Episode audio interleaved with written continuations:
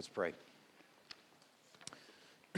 Lord, this morning we want to pray, first of all, for Hill Country Bible Church in Dripping Springs, Texas, uh, praying for Jeff Collins, uh, one of our first pastors here years ago, just praying for his sermon as he preaches this morning, Lord, that you will use him. Uh, we pray for Hill Country Bible that they will be blessed, that they will be equipped, uh, that they'll be stirred, uh, they'll be encouraged. I pray that they would uh, behold you uh, this morning. Pray for Jeff and Darcy as they walk with uh, the church and walk with their with each other and with their family, that you would bless them in Dripping Springs. And thankful for the chance to lift up another people this morning um, down the road. Lord, also this morning, I want to pray for a people group, praying for the Brahmin people of India, uh, fifty-eight million people, uh, ninety-nine point zero nine of which are Hindu, zero point zero zero percent of which are Christians. And you know that. We ask for them this morning, Lord. We beg for them. We beg for their souls. We beg for um, folks to be stirred, to be uh, burdened. Uh, we pray for folks to uh, have a desire to go to the far corners, to leave the, the comforts of, of home, and to be willing to take your good word and your good message to places where and to people that don't know you. Lord, we pray that that uh, burden that you place on people's hearts uh, would couple with Uh, folks being um, stirred there in India uh, with questions and dreams and visions and a desire to know their Creator, um, an, uh, an uneasiness with Hindu. Uh, Lord, I just pray that you would create that or work that out for your own glory and for the advancement of your kingdom. Lord, too, this morning we want to pray for Trevor, uh, just uh, and for his family. Uh, we... Um, are just praying that you'd bless their family in these next uh, in these next few hours uh, as they finish out a weekend together away. I pray that they are really, really enjoying some really sweet time together. Uh, we are entrusting the family to you, asking you to uh, to give us wisdom in how to be brothers and sisters and, and friends and family with them in these next uh, coming weeks. Um, lastly, Lord, I want to just uh, pray for uh, my brother Scott, his family, and uh, for the Suttons. Uh, we are uh, so thankful for the many years, the many memories, uh, the sweet work that we've had together for so long. Lord, we entrust this family to you uh, as they transition to a new chapter. Uh, we are thankful, Lord. Uh, we pray that you would bless them. We know that they are walking in your way, and we pray that you would guide them into your perfect will for what you have in store for them. Uh, thankful for this time that we have together this morning. In Christ's precious name we pray. Amen. Trevor, can you turn those lights down for me a little bit, the sanctuary lights? Turn to Matthew chapter five, if you would. We're in Matthew chapter five, the Sermon on the Mount. Um, I've often thought about what happens on Sunday mornings. It's it's a it's an interesting thing that we do, not just Sunday mornings, but every time we gather. Um, I've thought about what, what sales must be like, you know, for people that are selling a product. And they're, are they some sort of service provision, you know, you you have some service that you're giving, some product that you're delivering, and what we do as a people is different. Uh, there's no real, we're not handing you something each week as as you leave. You might have a bulletin, but you don't really have some gadget or something that you can take home and and use in the kitchen or something like that. It's it's it's a very different experience that we venture into every single week when we gather. And I was thinking, in many ways, what we're dealing with is ideas and truths and thoughts. I mean, we're even talking about each week um, someone that was, uh, some, someone that's ancient, someone that you've never met, someone we believe is alive and very much uh, well. Um, we, we believe in a God that we can't see.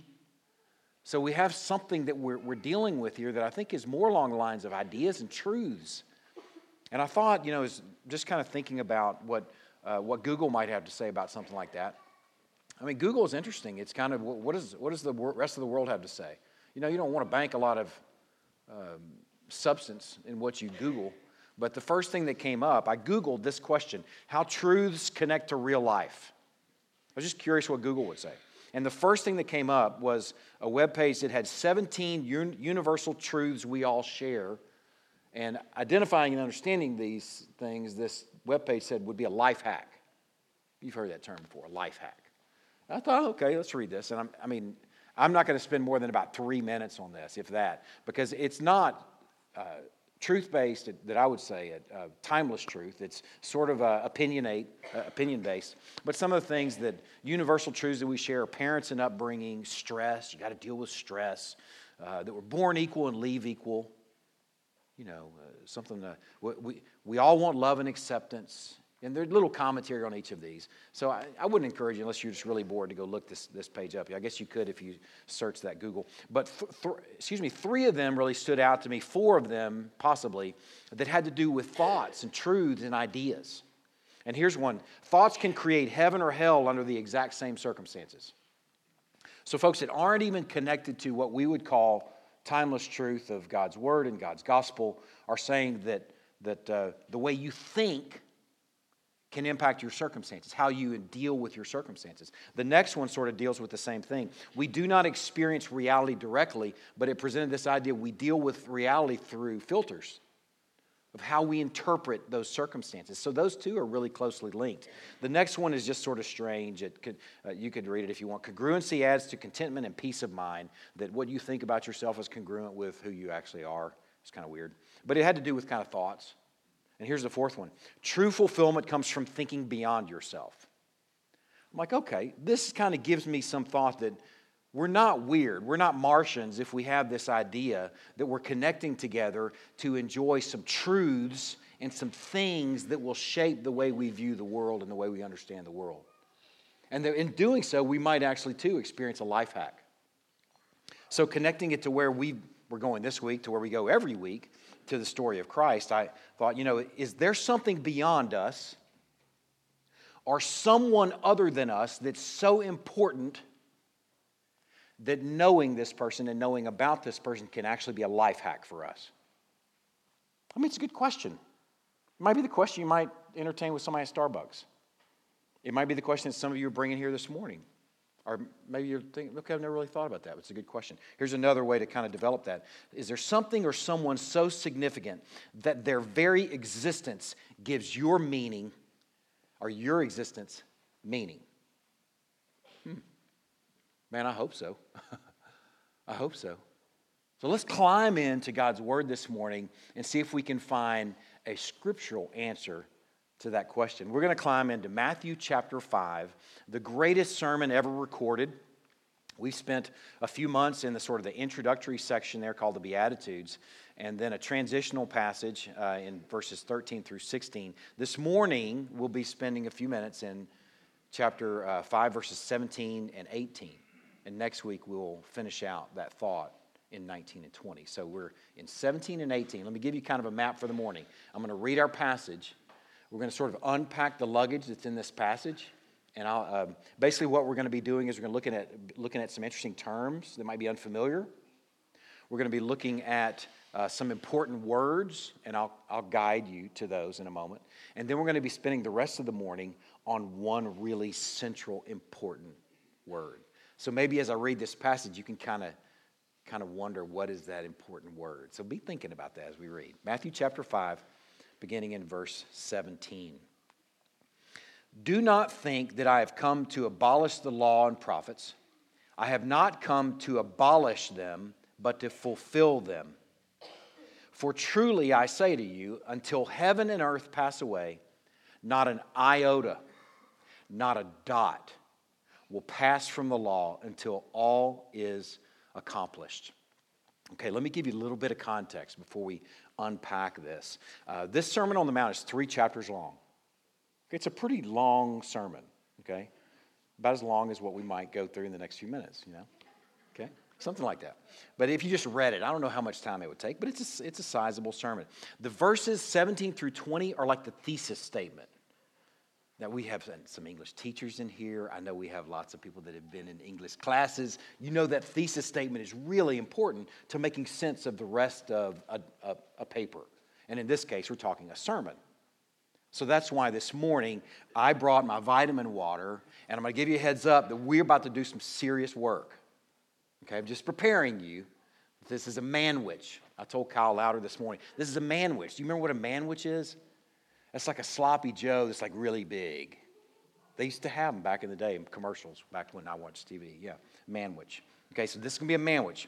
Uh, now, let me also give you a little heads up about, uh, that might give some texture and context to this.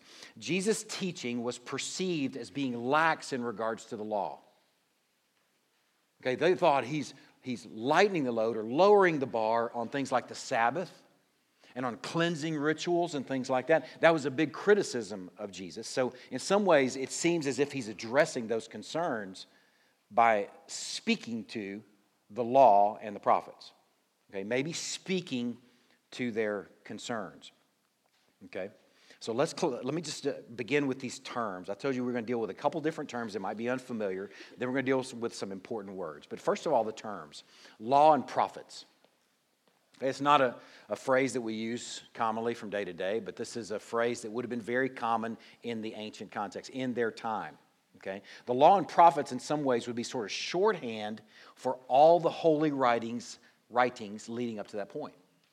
The law in the strictest sense would sort of apply to what was called the Pentateuch, the first five books of the Bible, okay? And then the prophets would be the minor and major prophets. They're not minor and major because some were little bitty and some were big. Uh, but they're kind of smaller in the, the scope of the, the Bible, and then others are really big, like Jeremiah and Isaiah. And there's little wee ones like Micah and those like that. That's why they're major and minor prophets. Now, there are other parts of the Bible that aren't mentioned, like the Chronicles, okay, the wisdom literature. That's not really mentioned. This is sort of shorthand for all the Bible up to this point. And what you could say is this is shorthand for all the story of Israel up to this point, okay? The law and the prophets, in some ways, is shorthand for the story of the creation of the world and the creation of a people called Israel, God's covenant people. Okay, now here's what's something that's really cool. Now later on, I'll just give you a heads up too. Later on in the paragraph there, it's referred to as just the law, which is just even shorter shorthand for law and prophets. Okay, so he's not saying something different than the law and the prophets when he says law later. He's still talking about basically the story of Israel up to that point. Now, here's something that's really cool that I want to just kind of plant this little seed. Listen to this passage from Matthew chapter eleven, verse thirteen. Jesus says, "For all the prophets in the law prophesied until John." Okay, now the reason I just take a moment to read that when we're just talking about some terms, I'm just trying to acquaint you with some terms, is I want you to think about the fact right off the bat is that this law and prophets thing is not some sort of inanimate dead words. Okay, somehow some sort of living thing that is actually doing something. And in this case, Jesus is saying prophesying. Okay, like present tense. This law and the prophets, this story of Israel is somehow telling another story. It's somehow prophesying to something in an ongoing way. Okay, we're going to develop that over the course of the morning, but it's just a nice little seed thought. Okay, here's another unfamiliar term, iota or dot. Okay, you might read that and go, what in the world is that? In the King James Version, it might be a more familiar phrase, a jot or tittle was the term. Not a jot or tittle will pass away. Now, in Hebrew, when you're writing Hebrew, if you've ever seen uh, Hebrew written, there are little tiny little sweeps and movements made here and there that actually are the difference between one word and another. Okay, it's not like um, Mandarin or something like that. Those are, you can tell a whole sentence, I guess, with a tiny little figure. Okay, it, it, there are words and they and they read backwards, but they have, or the sentences read backwards, but just even the tiniest little stroke or dot actually gives meaning to the word. So he's saying here there's not a single dot of this law and prophets that's going to pass away. Okay, I'm going to develop that more in a moment. But that's just sort of giving you a sense this even the smallest marks in Hebrew will be fulfilled. Okay? Now some important words. The words abolish and fulfill are really important in this passage. Okay, I'll read the passage again, or just a portion of it, just so you can see, because this is really important to keep in front of us. Again, we're in chapter five, looking at verse seventeen. "Do not think that I've come to abolish the law and prophets." Now look what he says in the next sentence. "I've not come to abolish them, but to fulfill them." Okay, these two words are set like against one another. Abolish and fulfill. All right, it's worth taking just a few minutes to sort of make sense of those words. We're going to spend uh, quite a, a sizable time on the latter word, but let's spend just a moment on abolish. When I hear the word abolish, my mind immediately goes to thinking about the Emancipation Proclamation, uh, eighteen sixty-three. I had to look up the date. I don't. It's been a long time since my history class. But the ab- abolition of slavery. Okay, we can think about that word as doing away with something, ending something, closing the door on something completely. Okay, he says, I haven't come to, or you might also say, calling something null and void. Okay, this is over, this is, you might even identify it as wrong in that case, abolishing, to end or do away with. So Jesus said, do not think I've come to abolish, to do away with, to call null and void the law or the prophets. I haven't come to call the story of Israel null and void and ending. I haven't come to abolish that story. I haven't come to do away with all the ancient writings. I haven't come to end what it means to be a Jew. Okay? Abolish, in some ways you can look at this word and, and, and understand that it means what we think it means. And Jesus says, I haven't come to do that with the story of Israel. Okay? Instead, I've come to fulfill it. I've come to fulfill the law and prophets. I've come to fulfill the story of Israel. It means much more than just keeping it going. It means something more, something more substantial than just continuing. Okay, fulfill is where we're going to spend the majority of our morning. Okay, and there's two untils in this passage. The two untils, let's, let's see where they are again. In verse seventeen, um, in verse eighteen, for truly I say to you, until heaven and earth pass away, not an iota or a dot, a jot or a tittle, will pass from the law until all is accomplished. Okay, so those two really important untils. The first until is until heaven and earth pass away. That's the end of the age when Christ returns. That's what that, that phrase is referring to. Okay, the other until, it says until all is accomplished. Every word, every dot and iota, every jot and tittle shall, shall stand until all is accomplished, also at the end of the age. Okay? Now, let me piece this together for you. This is just kind of a summary piece. Okay? We still have we've kind of disassembled this stuff. We've laid it out on the floor. So let me kind of piece it together in one thought. Piecing it together, the law and the prophets, the jot and the tittle, the untils. Okay, here's what we can carry away so far. We're about to get to what we're going to be getting at this morning, but this we're not quite there. This is just something that's just too good to pass up. This story, the story of Israel, the law and the prophets, is moving forward. Present tense. We're still in the story. Jesus is saying, I didn't stop that thing. In some ways, we can enjoy this morning that we're still in this story that he's referring to. It's still unfolding. It's moving forward. It's never stalled. The story that he put into motion and that he's keeping in motion is never forgotten. Whatever circumstances you think you might be going through, this thing's still moving forward. Whatever circumstances you are going through, however difficult they might be, however easy they may be, however wonderful they may be, however hard they may be, this story moves and marches forward. And we're part of it. Man, let's just enjoy before we really climb into this, that this is really a sweet thought. The problem in the days of, the Zach, uh, in the days of Zechariah, you remember what the nation of Israel was guilty of in the day, or Judah specifically was guilty of the day, days, days of Zechariah? They thought their days were small. They thought their days were meaningless and unimportant. But this story was moving forward. I remember watching Westerns when I was a kid and watching the, you know, in every saloon they had a player piano. You've probably seen some of these player pianos in real life if you've gone into a general store or someplace like that. You know what a player piano, it's got this, this, this piece of weird-looking paper that has all these marks and holes in it. And as this thing is feeding through, it's plinking away. Bling, bling, bling, bling. You know, it's never pretty, but it's interesting, at least. But I'm thinking about this story, this kingdom story is moving through this player piano, and every jot and every tittle, every iota and every dot, every note will continue to be played. And when Paul says in Ephesians four that the days are evil, I think the point he's making there is that time doesn't care whether you're connected to this story or not. It's going to march on. It's fleeting.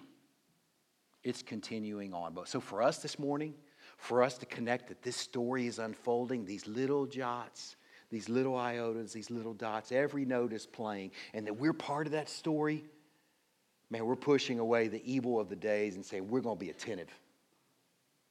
We're going to be in it. We're going to pay attention to this thing that Jesus says he didn't do away with. He did not abolish, but is actually continuing. All right. So here's the central question of the morning. That was just a nugget. It's just a just an important nugget. It's kind of a galvanizing nugget. Ooh, we're in something that's ongoing real right now. Okay? All right, that's kind of cool. All right, here's the central question of the morning.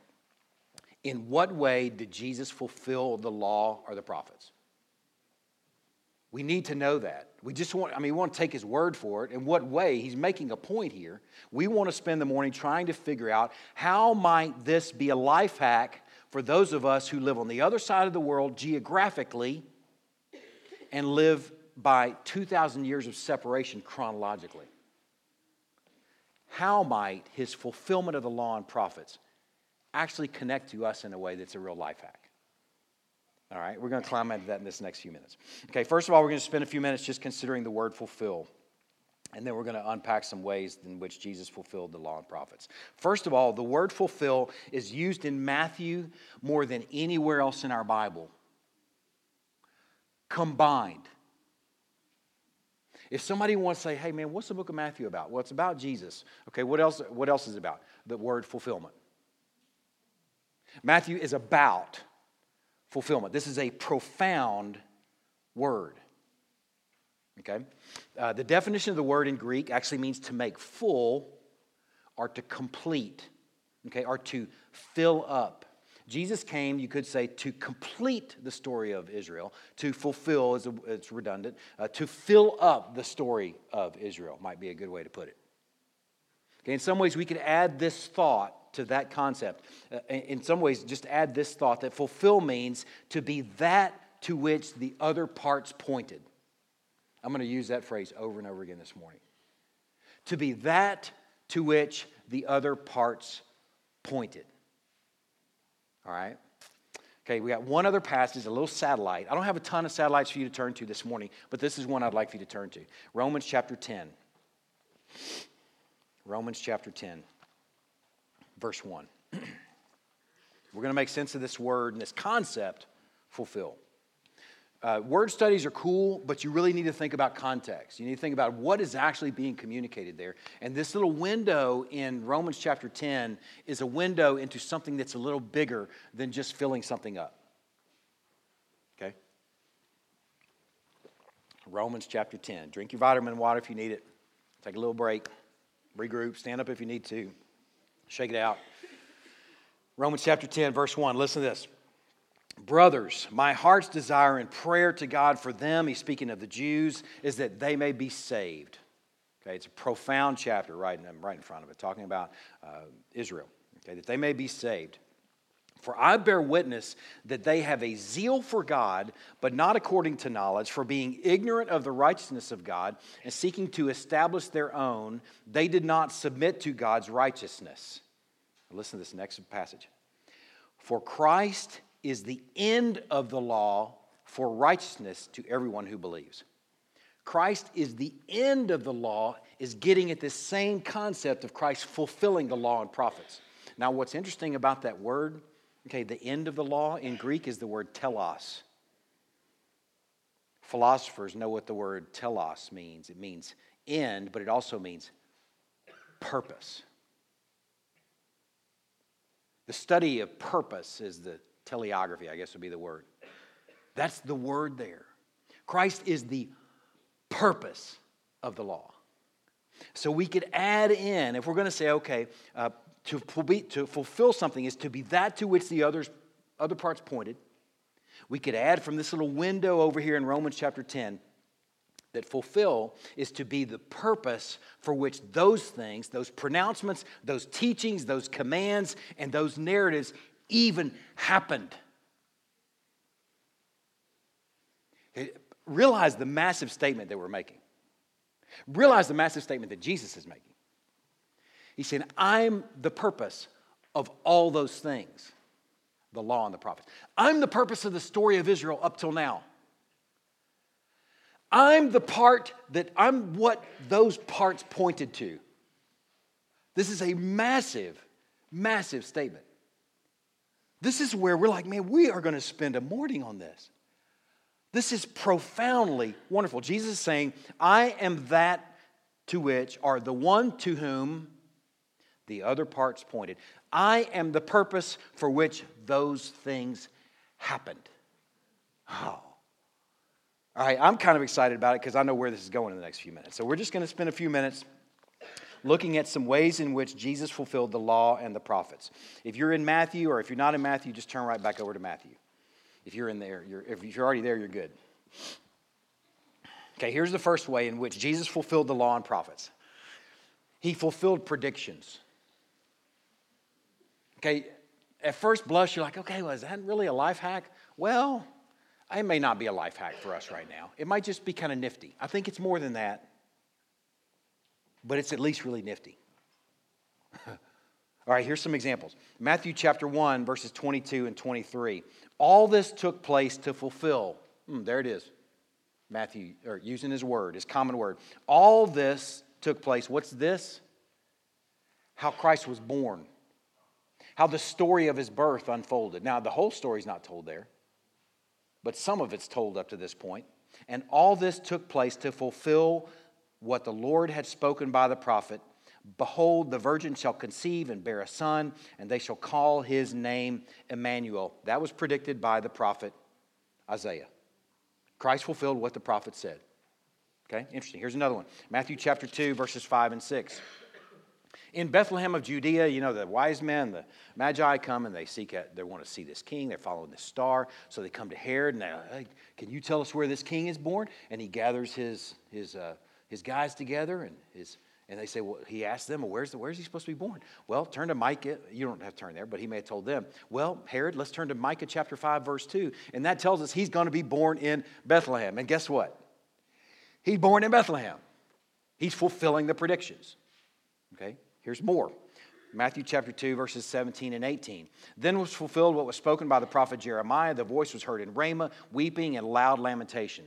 Okay, Rachel weeping for her children. That's pointing to the travail of what's going to happen in Bethlehem when Herod's killing all the firstborn. Okay, that's predicted way back there, and the events actually unfold. Earlier events predicted the travail of Bethlehem when Herod sought to kill the boys. Okay, here's another, Matthew chapter two, verse twenty-three. And he went to live in a city called Nazareth, so that what was spoken by the prophets might be fulfilled. There it is again, that he would be called a Nazarene. Man, it's one right after another. This is predictive at the very least. It could be, you could almost wonder, is it determinative? Here's a really good one.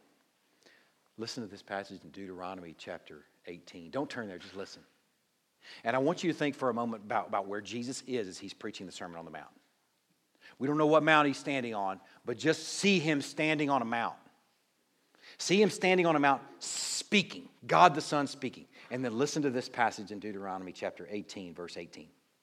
I will raise up for them a prophet like you from among their brothers, and I will put my words in his mouth, and he shall speak to them all that I command him. That is predictive, and it's being fulfilled in the person of Christ as he's standing on a mount, just like Moses did. And then speaking on that mount, just like God did. It's fulfilling predictions over the course of that fifteen hundred years between that Deuteronomy prediction and the time of Christ. The Jews are looking for, when's this king going to show up? When's this prophet like Moses going to show up and speak to us from a mount?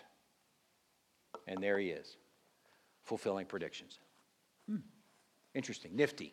It's more than nifty, but let's at least start right there. Secondly, he fulfills the law judicially, and I'll use this term, and Brent Money or some of the other folks in here that are legal, Elisha, you guys can correct me later if I'm wrong. He fulfills the law forensically. He fulfills the law forensically. I know for sure, judi- I know that I know judicial is the right word, but I like forensically better. He lived the life that we couldn't and didn't live. He lived the life that Adam and Eve couldn't live on day one with two laws. Enjoy this garden, take and eat anything and everything you want to eat. And oh, by the way, the second law, don't eat from that tree. He, the second Adam, did what the first Adam couldn't. This particular Adam did what none of us could do. He fulfilled every part of the law, judicially and forensically, not failing in any part of it. He obeyed where Israel and Adam and Eve and mankind, and insert your name in there, couldn't and didn't. He fulfilled it and obeyed it. In Luke chapter twenty-three, verse four, when Pilate said these words, he was right. Pilate said, I find no guilt in this man. Amen? Right, I don't either. Because he did what no other Adam could do. He absolutely fulfilled the law judicially and forensically. Third, he fulfilled the word. All right, there's a part of the sermon that's going to be a little challenging for you to follow. It's going to be this next part, but I want you to work at it because I have a strong encouragement embedded within it for you. I think it's going to be an encouragement to you. Okay, here it is. Matthew chapter twenty-four. Actually, I want you to turn to First Corinthians nine. As you turn to First Corinthians nine, and I only have, okay, I have like three, two more points. He fulfilled the word, and he fulfilled traje- trajectories and shadows. So we don't have a ton of sermon left. I'm kind of give you a sense of how much run we have left. Okay, we're going on ten K, six point two miles. That's six point two, yeah. six point two miles. It's been a long time since I run ten K. We're like at mile four right now. Four and a half. John, we're at mile four and a half. We're close. We're almost to the home stretch. Okay, so let's climb into this. Really, this is this is maybe an uphill section of the course. Okay? Matthew chapter twenty-four, verse thirty-five. And while you're in, in, in First Corinthians chapter nine, I'll read this passage. Heaven and earth, Jesus says, will pass away, but my words will not pass away. I want you to notice what he did there. In the same book that he's speaking and preaching the Sermon on the Mount over here in Matthew chapter five.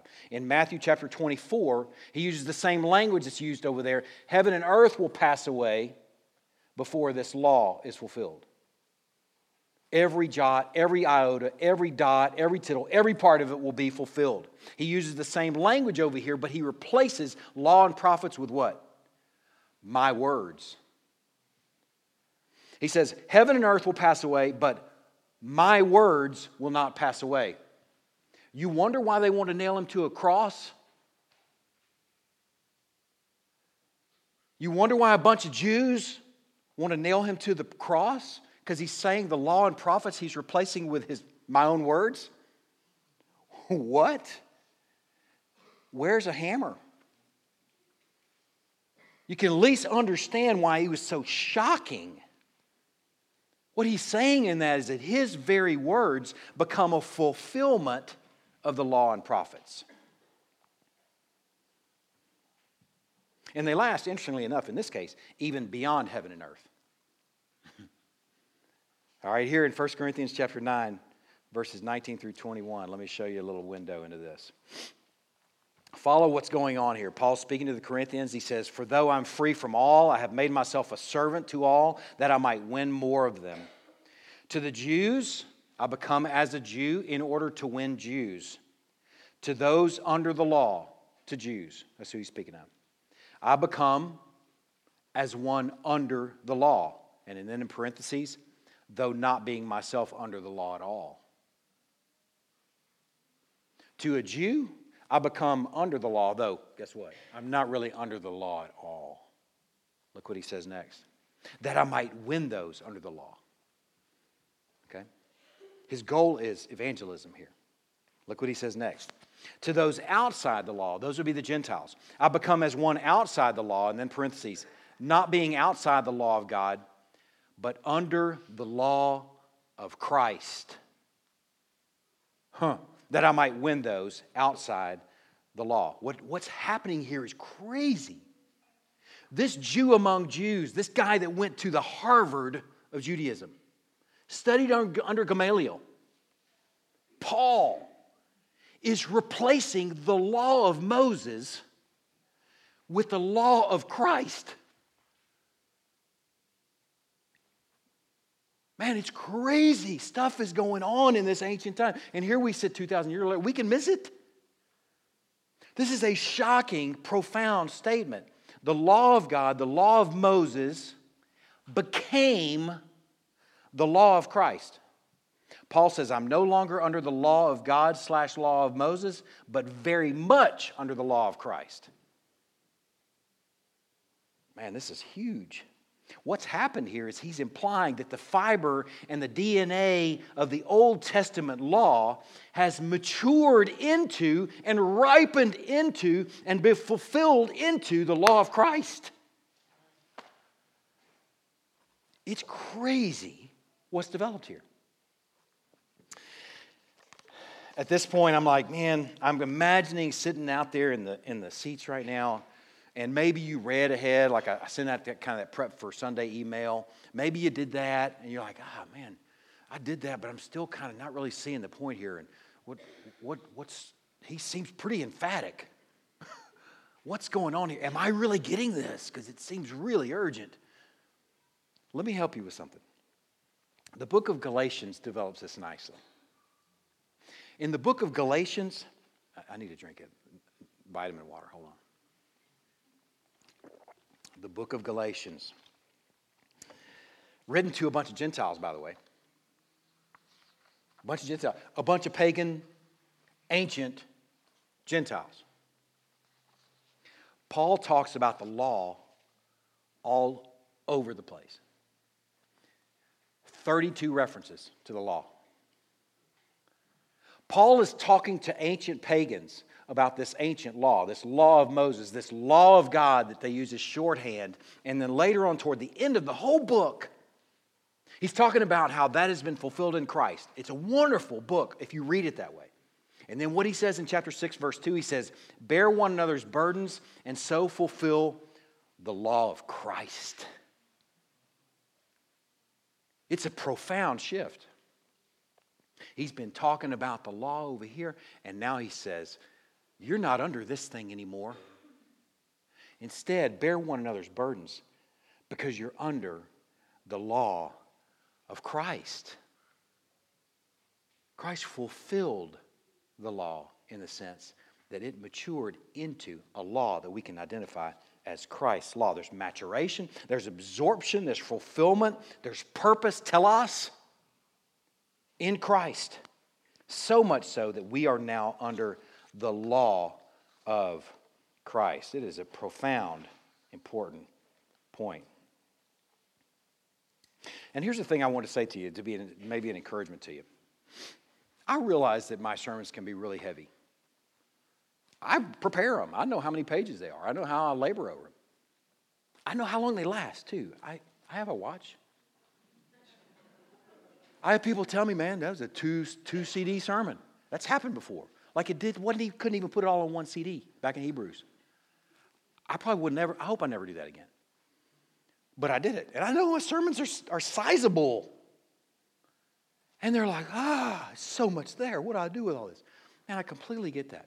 But let me just encourage you with this notion.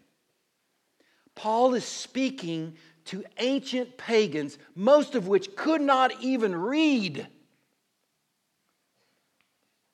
And he's expecting more of them than we often expect in a contemporary context in the church where we can all read, we all have a copy, but we're trying to get out of here so we can beat everybody to Taco Bell. Now, I know that's not y'all, but I feel that inner voice. It's got to be quippy and easy and funny and light. People don't want something heavy. But what's Paul equipping the church in Galatia with? A bunch of pagan Gentiles? Law, law, law. You're not under this. You're not under this. You're not under this. You're under this, the law of Christ. He fulfilled it. He's using verbiage and language that says to me either they're more sophisticated than we give them credit or we're less.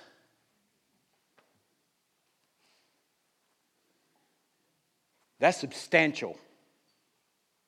That's a substantial point. My encouragement to you in that is, man, hopefully, hopefully this one encouragement, I'll, I'll get to it later, but I'm, I'm going to save it for later at the end. Let's just look at this next thing, the way he fulfills in trajectory and shadow and type. Okay, you can just sit back and listen to this portion. Some, some stories that will be familiar to you. Okay, the first story that hopefully is familiar to you is the story of Passover. Hopefully you've read your Old Testaments, you've spent some time over there, those ancient stories, and you realize that there's something profound going on there. You've read those stories, the story of Passover, the story of the plagues. You know, uh, Moses is told to go back to Egypt and lead those people out of Egypt. So there's a series of plagues that unfold, and they're gruesome. Frogs in your beds. I mean, that's nasty. Unless you're like a Cajun and you eat frog legs, you're bumming. I like frog legs, but I don't want them in my bed. Not whole frogs, slimy. Flies, gnats, hail so big that it's crushing your livestock. A darkness that could be felt. Man, this is gruesome. And the last one, they, they, they sort of get worse and worse. And then the last one is the Passover. You've probably heard of the Passover as a Jewish holiday, Jewish celebration. It is. It's a Jewish holiday in celebration of what happened on that dark night. And it was gruesome. God told him, he said, okay, what I want you to do is I want you to go get an unblemished lamb. Not a buck-toothed lamb, not a three-legged lamb, not a one-legged lamb, peg, we call him. Not a one-eyed lamb. Go get a good, fine, unblemished lamb. And you sacrifice that dude. Actually, you keep him at home for a while. You probably named him. You know, you petting him, named him. And then you sacrifice him. Okay? And if you can't afford it, then you go over to your buddy's house because you need to be behind doors for what's about to go down. And then you let that blood pour out of that animal. You take some of that blood and you slather up with a hyssop branch and you slather the doorposts with that blood. And you put some on the lintels even. That's what that upper part. And then you roast that thing. You roast that lamb. You don't put herbs on it. Oh, by the way, you want to gird up your loins. You want to pick up your skirt, whatever it is, your dress, your robe. I guess a robe, manly. You pull it up and you tuck it in your belt. You got your staff in hand. You got your fork in the other hand. You're eating that joker. And you eat all of it, he says. Eat all of it. You're going to need it. And guess what's happening in the meantime? God is passing over Egypt, taking the firstborn in every Egyptian home. And every home that didn't follow the instructions. Every home that wasn't behind blood-slathered doors. Every home where people weren't imbibing on this unblemished, roasted lamb. Makes me think about the, the Raiders of the Lost Ark. It was nineteen eighty-one. I looked it up this morning, June of nineteen eighty-one. So it was the summer after my freshman year in high school. And I remember the Raiders of the Lost Ark. When they opened the ark, you remember that? And and uh, Indy's tied to a post, and he's got Miriam tied to a post behind him. And they're they're opening the ark, and you know it's like a, a Nazi guy opening, open it up, you know. They open it up, and it's just sand. They pick it up, it's just sand, and, and then this thing comes out of there. Dude, have y'all seen this? Am I the only one that's seen this? Man, I had nightmares. It scared the ever-living out of me. I was a freshman in high school. I'm not talking, I wasn't even a little kid. I've imagined over the years what that night must have been like in Egypt, where God passed over here, overhead, and you hear the shrieks of Egypt. And you hear the wind, the movement of him passing over. But if you followed his instructions and you're eating that unblemished lamb, and your doorposts and lintels are slathered, and then judgment passes over. It's no accident that Jesus was arrested at Passover.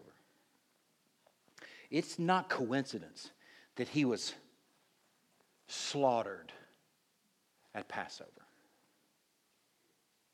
It's not just happenstance when he sat with his disciples on that night and said, this thing that you've been doing for fifteen hundred years that you call the Passover celebration, now do this thing remembering me.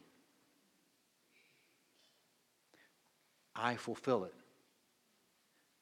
those are the parts that pointed to me. Man, what a treat we have every single week to celebrate this meal. When we are enjoying that we are behind blood-slathered doors, that judgment is passing over. What a beautiful, wonderful picture of a story, this thing that's pointed toward Christ, the Passover. The Day of Atonement was another. The Day of Atonement in Leviticus chapter sixteen. If you would like to go back and read the Exodus, it's in Exodus chapter twelve of the Passover. Leviticus chapter sixteen was the Day of Atonement. These instructions were given shortly after Aaron's sons became an offering because they went freestyle in worship. Aaron's sons were priests as well. And they went freestyle with their worship. They weren't going by the prescribed way. And they offered strange fire, it says, and they actually were consumed by it. They became an offering. So here Aaron, the dad, is given instructions to where it must have been right here. The sins of Israel and the sins of the priests must have been right here in front of them. And they're going, what happened to Aaron's sons? God says, okay, I got a prescription for you. We're going to have this thing called the Day of Atonement. And Aaron, I want you to take a ram and a bull and two goats. And I want you to go to the tabernacle. So Aaron heads off with his herd, basically. He's got a little strip all around him, you know. He takes the, lamb, the, the bull and the ram, and he sacrifices them for his own sins so that he can be cleansed enough to go into the Holy of Holies. And then he goes into the Holy of Holies, and he slaughters one of those rams, placing the sins of Israel on the head of that lamb. Then he takes the other lamb, what we might call a scapegoat, not a lamb, a goat. He places his hands on the head of that animal, and he prays over that animal that the sins of Israel will be placed on that animal. They send that lead that animal out into the desert to die. What a beautiful picture of what we have in Christ. Hebrews spends some time unpacking this reality of the Day of Atonement. It has some things to say about the Day of Atonement. Just consider this passage in Hebrews chapter ten, verse eleven. Every priest stands daily at his service, offering repeatedly the same sacrifices which can never take away sins. If you showed up for the Day of Atonement, that's an important day because at least once a year your sins are atoned for, but you're standing there next to Jacob and Sarah, and you can turn to one another and say, okay, I'll see you next year. Same time, same place, because our sins are mounting up. They're adding up. And Aaron, whoever replaces him, is going to have to provide for his own sins and offer some sacrifices for his own sins. See you next year. And Hebrews, the writer of Hebrews says, every priest stands daily at his sacrifice, offering repeatedly the same sacrifices which can never truly take away sins. But when Christ had offered for all time a single sacrifice for sins, he sat down like a boss at the right hand of God, waiting from that time until his enemies should be made a footstool under his feet. For by a single offering, he has perfected for all time those who are being sanctified. Glory. The Day of Atonement that they celebrated for fifteen hundred years in Christ became not the Week of Atonement, not the month of atonement. That'd be nice, wouldn't it? Okay, we're covered for a month. Not the year of atonement. Not the decade of atonement. But the life of atonement. He's both the lamb that was slaughtered, placing his own hands on his head, and he's the lamb that's led off into the wilderness. He's both.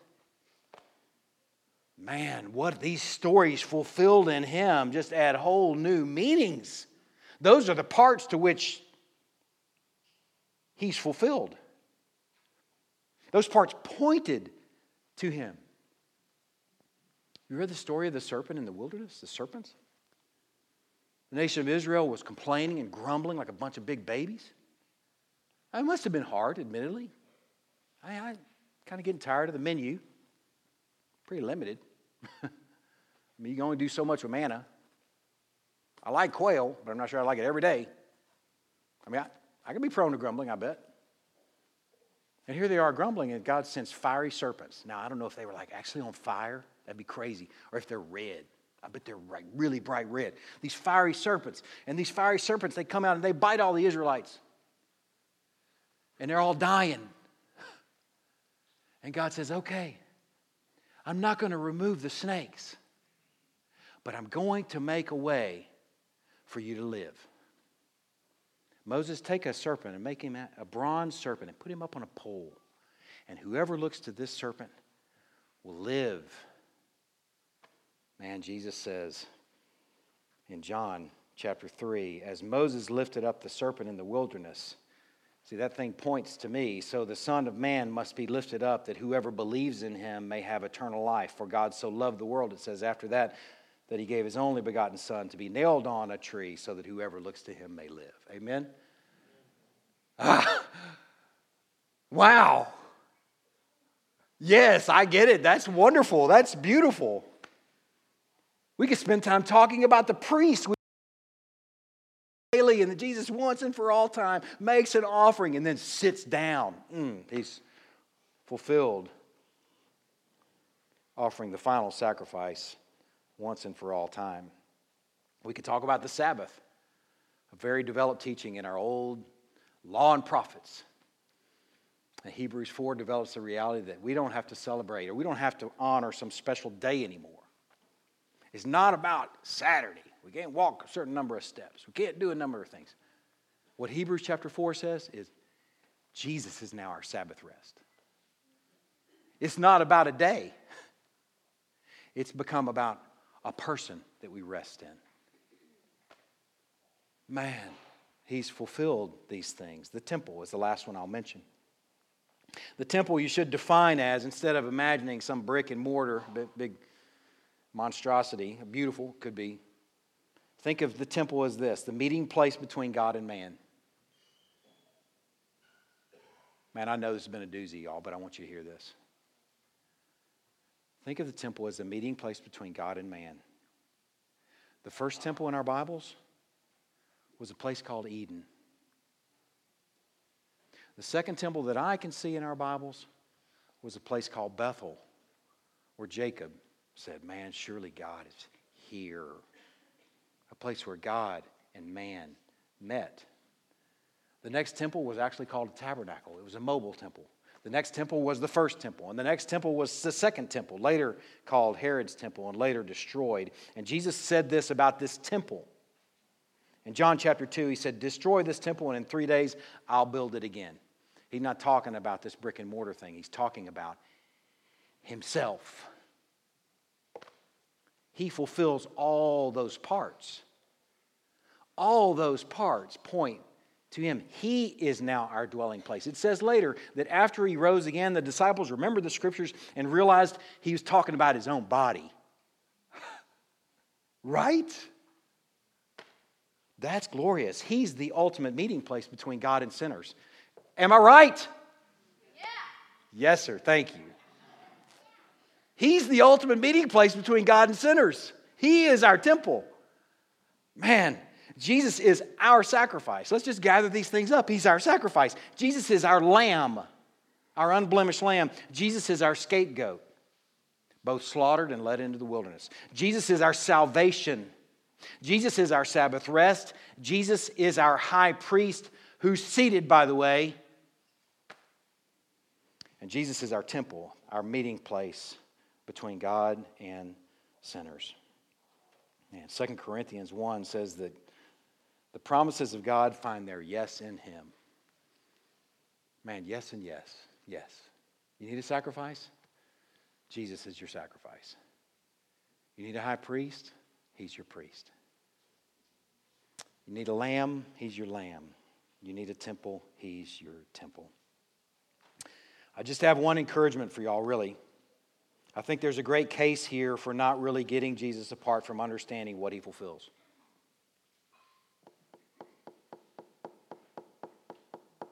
I think there's a case that can be made here for not getting Jesus unless you take some time to make sense of what he didn't abolish. Another way to say it. If this thing still speaks, if you have no view of the law and the prophets, you're not going to get what's being fulfilled. Paul, even to the Roman church, said, But now the righteousness of God has been manifested apart from the law, although the law and prophets bear witness, present tense, to it. Present tense. This is a hugely important role for the law and prophets. There's a continuity as it's fulfilled as a living witness. This is why we don't throw our Old Testaments away. That's why we don't just relegate it to some stories, moral stories. That's why we claw after it, trying to excavate it, trying to make sense of it, trying to look for our Lord in it. That's why if you haven't ventured into this this year, if you've never ventured into this before, please, I'm begging you to start a daily Bible reading plan. Like, please. It's not just dead words. It's a living witness. It prophesies, present tense. It bears witness, present tense. I'm following the Machine reading guide. And if I fall behind, then I try and catch up. If I don't, then I just move on to the next day. You don't have to be a Pharisee about it. But please read your Bibles. If you want some, man, this sermon didn't seem very practical. Yes, it is. Read your Bible. Read the law and the prophets because it points to him. He fulfills it. I don't know that you can make sense of him apart from it. In John chapter five, verse thirty-nine, Jesus said of these Sadducees and Pharisees, he said, you search the scriptures because you think that in them you have eternal life, but it is they that bear witness, present tense, about me. When Jesus was raised from the dead, he found a couple guys walking on the road to Emmaus. And it says, beginning with Moses and all the prophets, he interpreted to them in all the scriptures the things concerning himself. Lord, have mercy. Please, please continue speaking to us through these pages. May we have the gumption in year twenty twenty and the decade that's in front of us to continue to claw after it, excavate it, search it. Experience and enjoying this Christ that fulfilled all of it. Man, my encouragement to you in this sermon is this thought. It's good enough for Gentile churches and ancient pagan people. Their sermons weren't populated with funny stories or anecdotes or emails. Their sermons were filled with substance. There are families in this church that are going through some of the most gruesome, difficult times that you will ever experience in anyone's life. They don't need a Tic Tac. They don't need a snack. They need Jesus. And you may, may not be going through that kind of time right now, but chances are you will go through something really hard. You will need to know where you can find and experience a Jesus that you know well because you've enjoyed him in the law and prophets.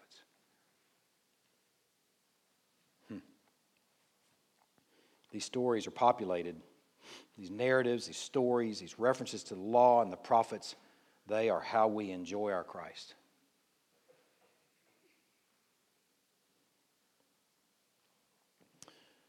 He is our sacrifice. He is our lamb. He is our scapegoat. He's our salvation. He's our Sabbath rest. He's our priest. He's our temple. He is our meeting place, where God meets with a bunch of sinners. Amen. Let's pray. God, we are thankful that Jesus is more than a life hack for us. We confess and enjoy this morning that he is life for us. He is very life itself. Lord, I pray that our pursuits will be more about, um, more than just pursuing something to make life easier, but that we'll be pursuing you through these pages, through these stories, through these realities that all pointed toward, these events that pointed toward the person of Christ. Lord, I pray this sermon this morning and next week will very much for us be something that's Christ-centric, that's grounding us of where our feet are planted and where our eyes are pointed in this next year. Lord, work that in us. We're begging for it. Fix our eyes on Christ, the author and perfecter of our faith. We pray these things in Christ's name. Amen.